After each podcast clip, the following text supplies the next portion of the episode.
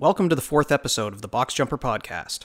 This time I'm joined by Mark Bellefleur of CrossFit YQM. Not only is Mark an experienced CrossFit coach, but he is also a partner in his own affiliate, CrossFit YQM in Moncton, New Brunswick, and he is the organizer of the D Town Throwdown, a very successful and wildly fun team competition hosted at YQM, entering its sixth year, with the event coming up in August. Being an event organizer myself, albeit not a CrossFit event yet, uh, I was keenly interested in speaking with Mark about what it's like to put on an event, um, what some of the challenges are, and to learn a little bit about how he has crafted D Town into a success.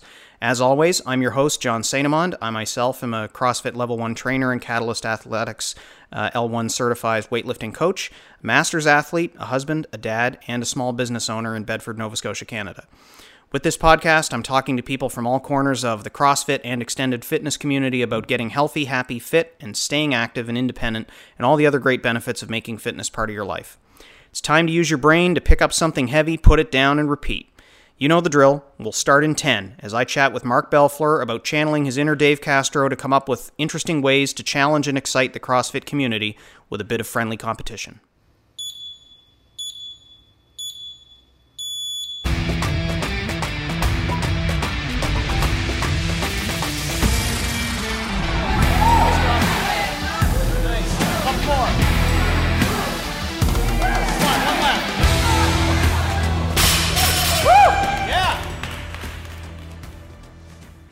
Thanks, Mark, for joining me. Uh, I really appreciate it. I know you've got uh, a lot on your plate, especially as your uh, upcoming competition um, starts uh, getting closer and closer.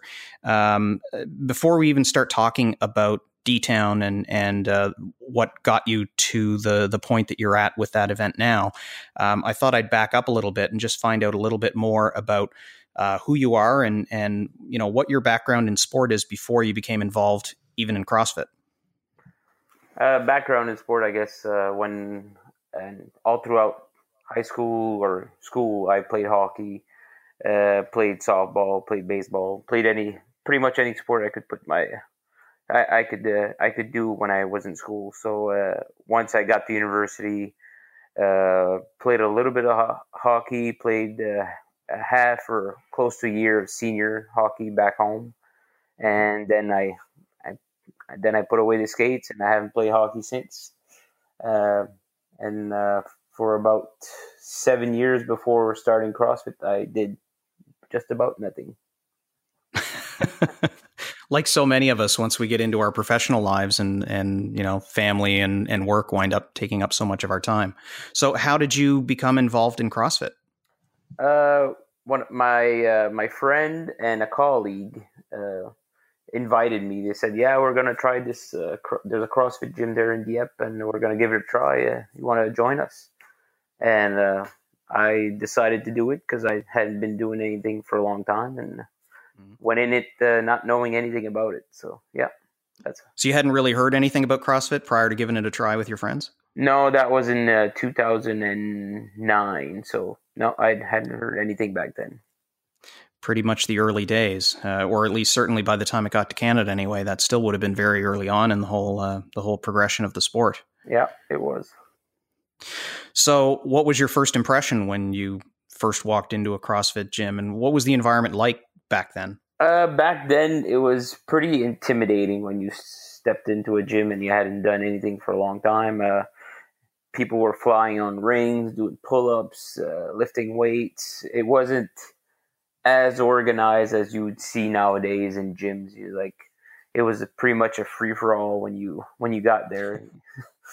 you uh, you met with the the gym owner or whoever the coach was and said, "Yeah, I'd like to try it out," and we tried it out. Uh, it was a three round workout. I did one round, almost died. Took a break for a round, and then decided to do the last round. So uh, ended up doing two out of three rounds, and uh, the next day I showed up again, and the the rest is history. I never stopped going. Nice. So uh, back then, your very first WOD, um, what was what was the structure like compared to what we would consider to be today's modern WODs? Uh, back then, it would have been uh, just pretty much a metcon. So uh, it was just a workout that was on the board. There's there was a warm up that was listed, and you did it on your own, but it wasn't uh, class structure where the, the, coach leads the whole the whole class. So it was pretty much uh, some people started every 10, 15 minutes. You you had friends, yeah, you want to start, yeah, let's go. That's about it. Oh, okay. Little sort of the open gym structure that I guess pretty much a lot of yeah. places have now. Yeah. yeah. Work out on the board, start on your own, finish on your own. That's right. Wow. So how did you how did you manage to summon the strength to stick with it then? Um, probably because I was I was uh, out of shape and I knew I needed it, and the uh, competition aspect, uh, the uh, community aspect of the of uh, going to a CrossFit gym pretty much hooked me in, and uh, that's that's how I stuck around. And it was and it was pretty vibrant even back then. Yeah, yeah, and CrossFit. when I started, it was a CrossFit Dieppe, and there a whole whole bunch of uh, good athletes uh, there. So uh, you you just uh, made started making friends slowly, and you you'd show up at the same time these people were there, and you'd work out right. at the same time. Yeah. Did it did it did it immediately affect your life outside of the gym as well? Uh, well, like uh, I yeah, it affected it as in a positive way. So I uh, started getting getting more confidence. Uh, started uh, uh, wanting to do more outside fitness stuff. So started biking mm-hmm. more. Started uh, doing activities outside outside the gym that I had stopped doing. So that that's that the way it affected me. So what was uh, what was your progression to becoming a coach in CrossFit? Uh, after a year of doing it, I uh, I, I went I went all in, so I'd watch every journal video, every journal article I'd read. Uh, like I watched all the old videos. Well, old videos back then. There was not a ton of old videos, mm, but right. uh, that pretty much hooked me in, and I wanted to be a coach. So about a year later, in 2010, I went to do my level one in Boston because back then there was not not right. level ones available in Canada. Pretty much, it was Boston or anywhere uh, outside in the U.S. So I took uh, took the car and went down there and uh, attended my level one. And when I got there, uh, it was pretty much the all star team of uh, level one coaches that that I got. Uh, I got there on Saturday morning. There was Chris Spealler, Ben Bergeron, Heather Bergeron, Adrian Bozman. Oh, wow.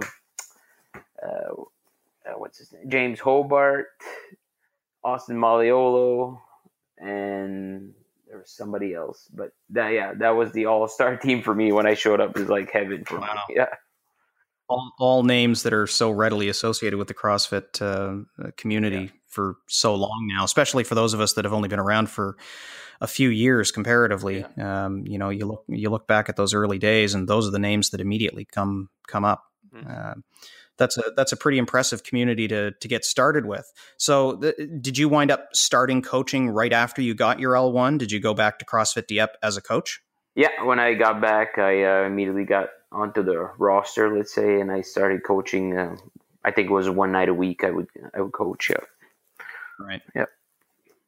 It takes a while. How did you find? Uh, yeah, I was gonna say like jumping right into it. You it takes you a good year. Well, back then it was a little different than now, but it takes you a good year to two years to get comfortable in front of a class and being uh, having the confidence to, to see flaws, identify flaws, and teach people how to move for sure uh, better.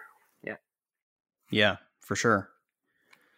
So how did how did you wind up migrating from? Well, let me let me even before I get to that. So did you after you did your L one? Um, you know, at what point did you start thinking, hey, you know, I might, I might actually like to be an owner of a gym? Was that before you got your L two and some of your subsequent training, or or was it right away where you start starting to think about the idea of owning your own affiliate? Uh, I got my L two would have been four years ago. So that two, yeah, four years ago. So I was at the new gym back then. So right, yeah, I I just went there thinking just to progress and. uh is the next step you have to take when you you want to be a better coach. And uh, went in it not knowing again, not knowing anything, and when you get there, you get pretty much humbled. I don't not sure if you've done your L two, but uh, They, Not yet. I'm they- considering it's, it. It's one of the best courses out there, and it uh, humbles you, but you learn a lot by uh, going there.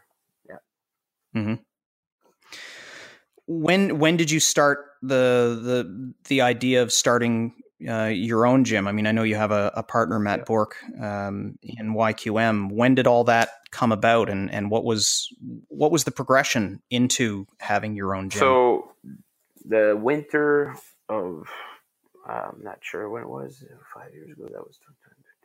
So winter of 2013. We organized the uh, first 2013 or 2012. We organized. I organized the uh, Blizzard Beatdown. Uh, so I did that for CrossFit Dieppe, and uh, after that competition, maybe a month, a month or two after that, uh, Matt approached me. He's the one that uh, approached me to. Uh, he wanted to open his own box, and he asked me if I wanted to be a partner, and I didn't take me long to uh, to accept. Uh, he just wanted me to help him out because I had a lot of interest in programming, uh, doing uh, these competitions. So he he saw the value of having me having me along with him in, in his his gym. Right. Was was the competition environment something that you always saw as running in parallel to the development of your new affiliate? Uh, well, we saw it as uh, a good marketing. It's a good marketing uh, uh, tool for the gym. It's uh, and it's a good community tool. So at the point where I am right now, it's it's an easy organization to, to to endeavor. It's not hard for me. I don't have to do a lot because all all, all my things have been. Have been done for a while. This is year six with the, the D Town, so it's it, it's Right. it's a cake, pretty much a cakewalk for me when uh, organizing one of these. Is the maturity of the CrossFit community in New Brunswick one of the reasons that it comes together fairly easily for you? I mean, certainly CrossFit has been in New Brunswick for a, a long time compared to uh, at least the, the number of gyms was significantly higher earlier Yeah. in New Brunswick than it was in Nova Scotia, for example. Yeah, Moncton just Um, so celebrated. you've their, had a long time to develop. yeah, Moncton just celebrated their tenth year, I think. So yeah, it's been here for a while. Wow. Yeah. Yeah. Does that does that make it a little bit easier because you you know you know the community is really solid and you know you're you're bringing in you know a, a cross section of people that have a significant amount of experience, but you're also bringing in a lot of people that are um, fairly new to the sport and trying it out for the or trying out a competition anyway for the first time. I think that what makes it easy for to sell the D Town is the fact that it's a four person competition, and Mm. you're not as intimidated as if you were on your own uh, when you're going to an individual competition. So you have the other three people Yep. to uplift you to help you out. Uh, so that's an easier sell. Uh, there's there's levels to like we have the scale division, the masters, and the the RX division. So you- you have your your choice of where you fit in there. So it, that makes it an easier sell. But that's the biggest concern for me every year is always making sure to sell out or close to selling out. I'm not sold out right now. I still have two spots remaining, but we're at the biggest number of registrations we've ever had for the competition. So Right.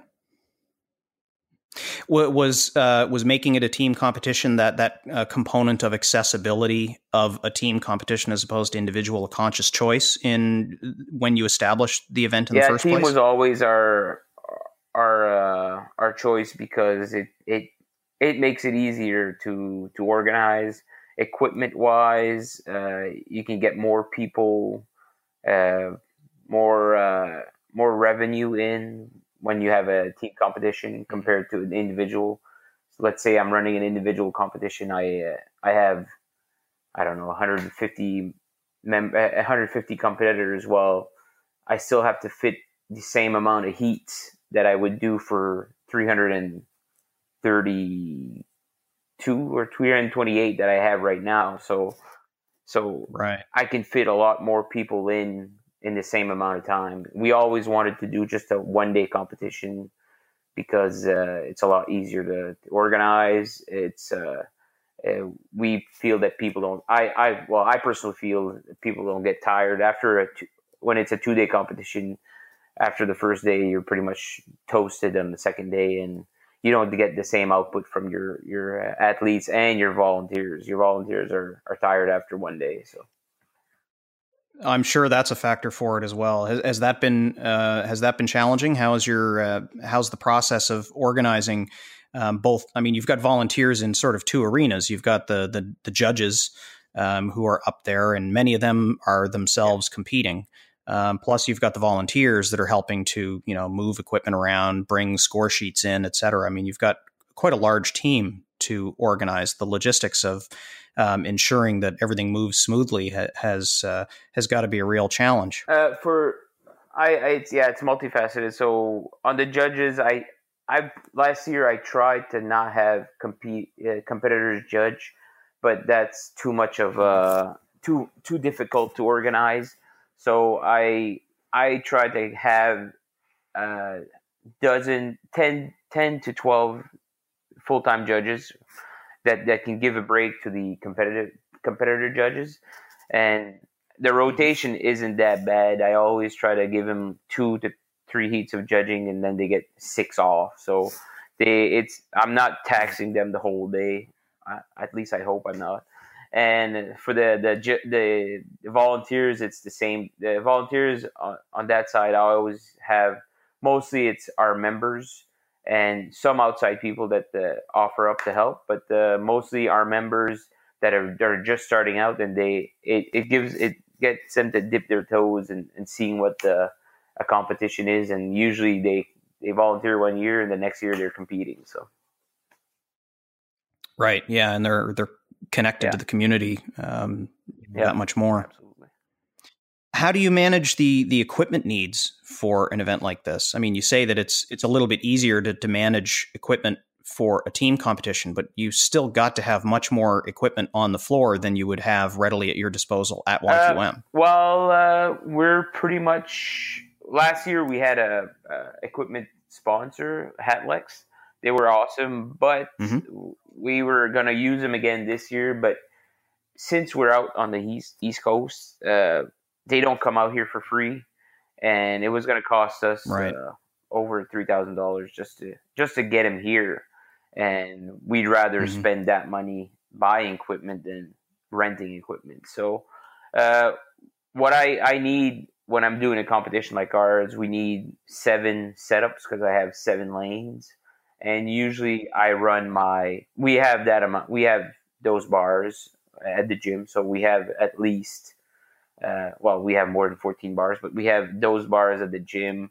The plates, we have, uh, I think we have everything that we need. So we have four 45s for each lane. We have two 25s, two 15s, two uh, 410s. So we, are pretty much set up now that we can host it our, on our own. It was a lot better. La- it looked a lot looked a lot better last year with all that Chinese equipment but uh, we can manage on mm. our own uh, if we want to, and we can always uh, count on uh, either CrossFit Dieppe, uh, Maritime CrossFit, or CrossFit Moncton to give us a hand if we if we need some equipment. But we usually don't need a lot nowadays. The first years we uh, we did borrow some a lot more than, than nowadays, but and we always try to reciprocate when they're doing their own competitions.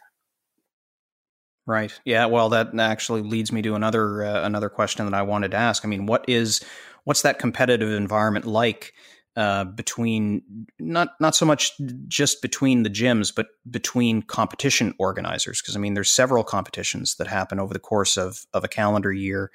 Uh, in New Brunswick, I'm sure each of them have different uh, gyms that are largely responsible for bringing those events uh, to bear um, you know how, how much how much competition is there among the events to make sure that um, you know you're able to you, you, know you're on the verge of selling out your event. There's been other events uh, in New Brunswick as well. Um, do you do you bump into uh, each other an awful lot in in asking the community to lay down cash to go to a competition? Uh, I don't really uh, I don't really concern myself with that. Uh, the first years I would like I, I tried to time my things to, to be the first out with the, the the registrations or try to have more more value to uh, to the competitors. Uh, so they they'd be interested in mine more than others, but I I'd rather they if they can attend all the competitions. But it's uh, I don't really concern myself mm. with that. I, I hope that everybody is successful and uh, everybody can have a good competition and uh, people have fun at theirs as well as mine. So uh, right now there's St. John that does a couple. Moncton has their hopper. Uh, Dieppe didn't have theirs this year, but uh, I tried jumping in last minute to do it, but it's too much of a. Again, if you want to have 300 competitors, you have to have a big room, and I I can't host it at my gym and hosting it at a uh, other venue while you're falling into having to pay a five six thousand dollar rent. Yeah, that's so an expensive. Yeah. Yeah. What are um, what are some of the timing considerations? I mean, um, you know, it seems like you're organizationally anyway you're announcing a lot of details um, relating to the competition each year just as the open is coming to a close is that is that itself a conscious decision to get people while they're already you know kind of hopped up and thinking about yeah, it yeah i tried to announce it early uh, and after the open is uh, during the open you won't get anybody's attention so you don't want to do anything during the mm. open and yeah right after the open i tried to announce it and uh, get get first out the gate and try to get get people registered at my competition right away. If they have to take vacation, they can take vacation. Like there's enough time that uh, they have five, four, five, six months to to get ready for it. And then once I get right. to about, I used to have all the the workouts uh, released at, at the same time, but now I try to almost sell out before announcing them. Like I don't my workouts. Well, we'll probably talk about it later, but my workouts are usually they, they. I don't care. Not that I don't care. I don't. I don't need to have all the teams complete the workouts. It's not a necessity. So that's why I don't. I don't. I never program AMRAPs. I want something that can be finished or close to being finished. AMRAPs are never ending, and I don't. I don't feel the the juice is flowing as much. I guess you're just dying for 7, 10, 20 minutes, eh, 15 minutes. So I'd rather uh, you, you get the work done and be complete. Yeah, I mean, it seems like your programming is very geared to um, the the time slots that you have programmed. I mean, it, it seems like it's it's partly scheduling driven, and uh, to ensure that you have the ability to get the number of lanes through and the amount of time that you have blocked off for workout one, workout two, workout three, and, and still have enough time left over for semis and for finals.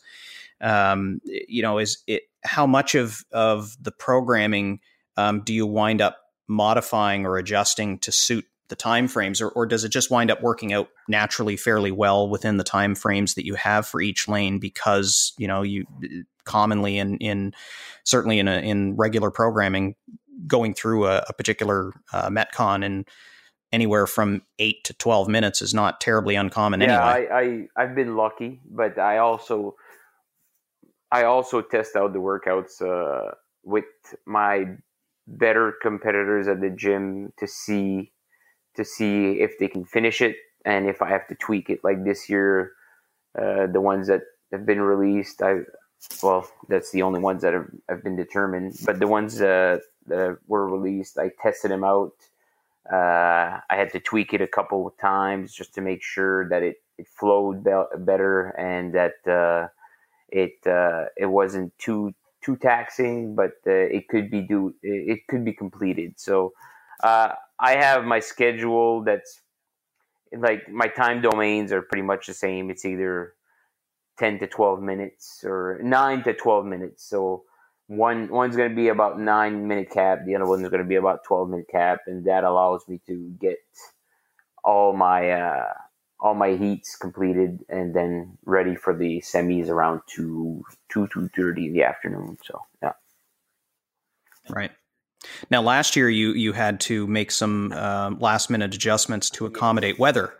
Uh, which is is a unique challenge uh, to face. Um, you know, certainly most of the events are are indoors, but um, you know, it's it is kind of cool to be able to throw people outside. Um, you know what what were some of the things that you were thinking about ahead of time and and you know how how much of that adjustment um, was possible at the last minute i mean i know you had uh, I know you had built some walls for us to climb over. Unfortunately, we didn't get no, to do that. We've been playing around with them at the gym, but no.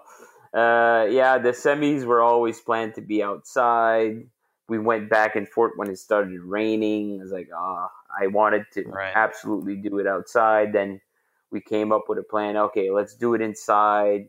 We tested it out. It would have worked, but I, then I talked to a few of the competitors. Are you okay with going it outside? And this, yeah, let's go. We wanted to go outside, so we went out in the rain and we we winged it, or we we had the same workout, but we we uh, uh yeah, the some of the stuff like the dumbbell snatches were supposed to be done outside next to your next to your uh, sled, but mm. we couldn't do that. We would have had people just dropping stuff. So yeah, there's a little bit of juggling act when we're we're doing these. We hope that it works, and uh, I, I love going outside because it, it's uh, uh, the atmosphere is different, uh, it's a uh, it's a bit crammed up in the gym when uh, there's uh, 200 people watching and uh, 200 competitors or 300 competitors. Well, it's it's nice to have that that um, that subtle energy change in having people transitioning from outside to inside and back and forth too, which which I thought was kind of a, a cool thing to have on the radar for last year. And yeah, I mean, you know, the weather didn't entirely cooperate. No, that but, was the first year. You know, it was it was still really fun. Yeah. Well, yeah, and I mean, you know, you you roll the dice. Uh, how often can it can the weather really yeah. cause a problem? Um, you know, I, I've run a, a ten or a, a for the ten, last year was my 10th year doing a 5K uh, that I organized here in Bedford. And out of the 10 years, I think we only had rain three times. So yeah, it's a roll of the know, dice. It, uh, the odds, the odds are in your favor generally. it sucks yeah, it when does, it happens. But, hey, people remember it and it, it makes for uh, great photos. Oh, that's for sure. Yeah. What what has been the the relationship that you've had with sponsors for an event like this? I mean, every event has um, you know some degree of of business sponsorship. Some of them specifically, particularly in the CrossFit uh, industry, are very um, specific to athletes um, and you know equipment suppliers and so forth, or, or clothing suppliers. But do you, do you wind up getting a lot of uh, interest in sponsorship from um, other businesses that are just you know really keenly interested in the athletes and and the folks that are coming into town? Uh, what what kind of what kind of sponsors do you pursue, or do they just wind up coming to you now with a successful event like this? No, it's it's still a struggle for sponsorship, uh, to be honest, because we're out in Moncton. I don't know if it's better in Halifax, but in Moncton, it's a struggle because most of the CrossFit affiliated or CrossFit type uh, sponsorships or companies are out in Montreal or Toronto, and they, mm, yeah, and they don't markets. want it, it's too much of an expense to to come out on the East Coast for a one off competition. So we right. we end up either not getting them to come or uh, they they send us the, or they they send us a coupon or something, and I'd rather not have something like that. I've been lucky in the in the past uh, past five or six years since we opened. We've been working with the Filthy Fifty uh, for our, our apparel. They give us a break, a small mm-hmm. break mm-hmm. on our uh, on our apparel for the the competition, and they make great stuff. Like uh, people don't. I've never heard anybody. Well, not that I know of, complain about the the apparel that we give out at the competition, and uh, so we love working with them uh, Zevia, I was lucky two years ago. I just emailed them on their general page, and uh, they they asked me how how many cans of Zevia I wanted. Then they sent it to me. And last year I asked for more. They sent more, and this year they're gonna send as as much as last year. So it's just uh, I'm trying to continue that on. And Popeyes, uh, the supplement store here in Moncton, or one of the supplement stores, uh, he started out sponsoring us from this first year, and they've kept on uh, helping us out uh, every year. So uh, a lot of them, because it's a team competition, a lot of sponsors, it's it's hard for them because we have to give out prizes to four times three uh, three winners, so that's twelve times three divisions, so that's thirty six people compared to if you have three podiums of one of singles, well, that's only nine people. They can give out nine tubs of protein. So that's uh, that's interesting. Yeah, I hadn't thought about the fact that it, it does make the sponsorship ask uh, more significant, uh, particularly if they're providing anything in the way of prizes. Yeah, so we our our our uh, thinking, I guess, uh, at YQM or me, Matt, and now Dan, uh, we'd rather give have be known to give out like we give over six thousand dollars in cash or close to seven thousand dollars in cash. So that's from the registrations we give would give it all out back. So we'd rather give out cash. People have money in their hand and they they they have it and it's not just a tub of protein and something that they won't eat. So we'd we'd rather give that to, as right. a as a prize. Yep. What are your uh, what are your long term plans for D Town? Do you have is it is it just to continue to to build it up as a successful event and and make it as profitable as it can within the confines of hosting it at YQM? Right now, it's the most economical way to to to make some money. You're not making millions of dollars. A lot of people speculate, oh well, they're mm. this much amount of money when they're registrations, but you got to factor in like uh, we're giving away seven thousand dollars. We're yeah, there's a lot of cash that goes out 7, the door 000, too. At least seven thousand dollars in T-shirts because we give out T-shirts to the competitors and to the judges and volunteers. So take that out of the equation, then whatever equipment we we're gonna buy, we're gonna buy some this year. It's all depending on what I decide to do for the the finals and semifinals. Uh, that's undecided yet, but uh, yeah. So take that out, and then then you're left with a, a small profit, uh, which is we have a goal what we want to hit as far as a profit every year. So I'd like to go out and have it at a bigger venue because at where I'm at right now at 84 teams, that's about the max I could host at the YQM. Uh, I see ourselves doing this for maybe a couple years at this rate, and if we decide, and if by any chance there's interest from bigger sponsors, then then we could move it up and go to uh, a bigger venue. There's always possibilities. Like uh, uh, with Filthy Fifty, he, he the guy that or that owns it organizes his own competition in Montreal, and we could always partner up and try something on the bigger end because they're on a uh, they they have a big competition as well. So uh, there might be a circuit or something that could could come about. So there's a couple I've seen a couple popping up there in in Halifax. Uh, don't know much about them, but they they're being organized. They seem to be they sound big, but I haven't heard anything about them yet. So there was one that was organized. At least it was initially launched for uh, the middle of the summer, and unfortunately, the the registration uh, just didn't wind up getting to the point that they wanted prior to their cutoff, and so they wound up uh, uh canceling and regrouping for next year. Um, you know, it, would be nice because you know there's not there's actually not all that many competitions here. There's a few. Um, so I, I, I was certainly looking forward to that one. It was another one that was um, not not a team competition; it was a partners competition. So it, it again has that element of uh, you know shared yeah. risk, shared responsibility, a little bit a little bit accessible. So um, you know on that front, yeah, I was I'd, lo- I'd love personally to be uh, able so to compete in my own competition, but since I'm organizing and emceeing, I can't do that, and I know all the workouts. yeah, I know what you mean. I know so what I, you mean. Uh, yeah, in ten years of, of running my 5K, I never once actually got to run it myself. Oh, that's a good thing. yeah, yeah.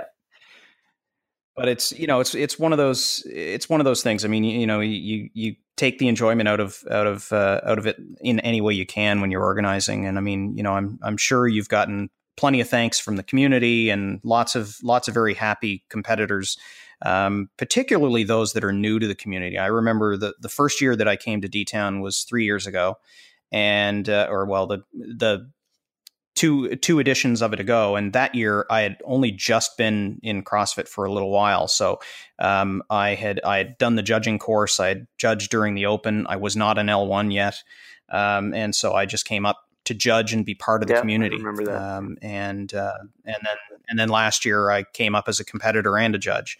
Um, and this year doing the same thing. So, it, you know, it's one of those things that you kind of make progress with over time, particularly as you get to know the community and, and you start to form friendships with athletes that you like to hang out with both at the gym and outside of the gym.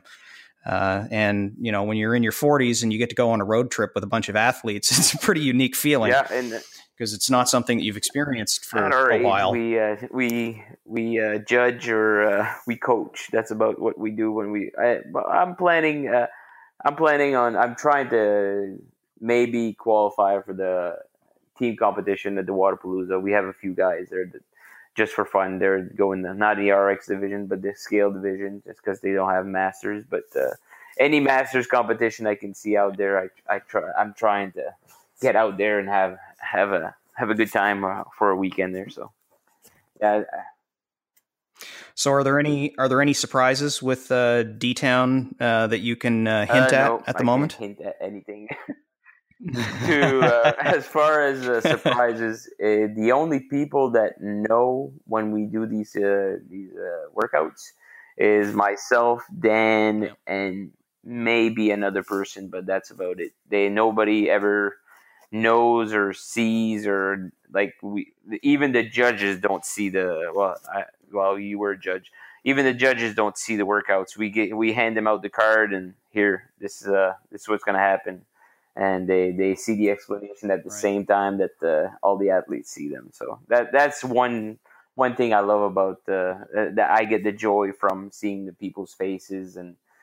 But we always have to top top ourselves, so uh, I have to figure out something, either a piece of equipment or a movement or something to uh, to top or do something different from the past five years. So that's uh, that's my biggest challenge right now. Right. Uh, do you plan to to uh, release uh, little hint photos like Castro does, or just no? Not it's not my thing? thing, and I'm not robotic like he is when he's talking. yeah. Well, I you know I'm I'm looking forward to coming up uh, to Moncton for the competition. I think it's going to be a, a, great time as usual. Um, it's always exceptionally well organized. Um, you know whether you're uh, competing on the floor, whether you're a judge or a volunteer, you always uh, know where you need to be at the time you need to be there, um, and I think that's the mark of great organization. Um, and so you know I think the the experience that you've had in organizing these events, particularly you know now coming into the sixth year, is is really only serving to benefit the event further. Um, and so you know I, I, wish you all the best of luck with the competition going forward. Um, and you know I'm trying to learn as much as I can about exactly how that that whole process comes together because it it really is a very unique challenge um, to organize an event with this many people participating. It's not like a 5K where everyone shows up and starts together and finishes at whatever time that they uh, they wind up taking to complete the course. This is a very regimented exercise with time blocks for people to compete in, and you move those people off the floor and you bring new people in. So um, it's a very unique challenge um, that that's specific to the way that CrossFit works, particularly. I have my uh, daughter that uh, on me all the time, so she's the timekeeper. I've had her for the last two or three years, and she she keeps she holds my feet to the fire. So I, I uh, I make sure I'm on. Well, she keeps me on time, and she says, "Well, we're two minutes late, three minutes late," and like she, she's on me all the time and say, "You got to announce and let's go." And so I have her following me around, which is a big help. Uh, and when we, when we we don't stop if we're ahead of time, we just keep going because we know we're gonna get behind time somewhere. So if we're two three minutes ahead, we keep on right, going, yeah. and uh, usually around noonish we fall behind about 15 minutes, and then we get get it back when we get to the semifinals. Yeah, that's right. Get back on track. Yeah. All right, Mark. Thank you. I, I really appreciate you coming on the on the podcast. Hopefully, uh, lots of people that are interested in CrossFit competitions, um, whether as a competitor or uh, you know eventually as as potentially an organizer of their own competition, whether it's an inbox competition or something grander, will get some value out of uh, hearing the Absolutely, story. and they can today. always uh, get in touch with me if you, they they need any help or do you want a few points of advice, I'm always uh, open to, to helping out. All right. That sounds great. Thank you. Have a good All right. day. Thanks a lot. The clock has run out. I hope you enjoyed this latest episode of the Box Jumper Podcast. Please subscribe on your favorite podcasting platform so you get upcoming episodes automatically as I'm joined by more guests to talk about CrossFit, fitness, and health. If you like this episode, do me a solid and write me a five star review on iTunes. I hope to share some reviews and comments in future episodes. And of course, you can email me feedback or ideas at info at boxjumper.ca or visit boxjumper.ca for more fitness related stuff outside the podcast as well. You can follow me on Instagram, Twitter, and Facebook at the handle at BoxJumper40. If you want to connect with Mark at YQM, look him up on social media with the handle at CrossFitYQM or the competition handle at DTown Throwdown. Thanks for listening. Lots more on the way. Until then, stay healthy, WOD happy, and WOD often.